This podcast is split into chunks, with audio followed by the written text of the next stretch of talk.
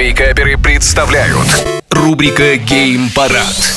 Всем привет, с вами Вика Картер, и сейчас я расскажу вам, что там новенького в мире видеоигр. Я думаю, многие, как и я, ждут очень интересную игру под названием Atomic Heart. И, наконец-то, нам стало известно, нет, не дата релиза, а когда выйдет ролик с точной датой релиза. А это второго ноября, то есть, э, ну, сегодня в шестнадцать ноль ноль, и мы, наконец-то, узнаем, когда же релизнится игра. Более того, страница трейлера уже появилась на YouTube, но там как бы по таймеру. А для тех, кто, может быть, впервые слышит, что же такое Atomic Heart, это игра, которая, возможно, станет очень сочной и классной, если она будет выглядеть так же, как на материалах, которые нам показывают. И очень хочется в это верить.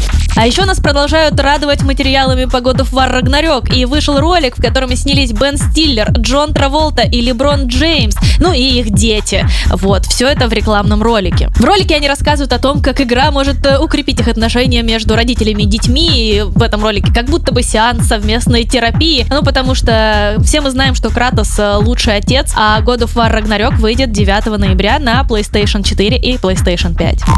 А новая часть Call of Duty показывает самые лучшие старты вообще практически на всех площадках, а PlayStation Store вообще за всю историю франшизы.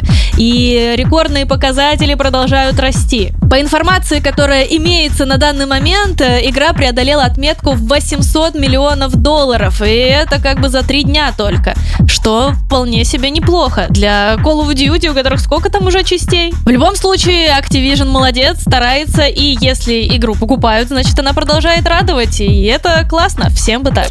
Ну а на этом все, желаю всем хорошего дня, а больше новостей на YouTube-канале Game Juice. Пока-пока. Гейм-парад по средам в Вейкаперах на рекорде.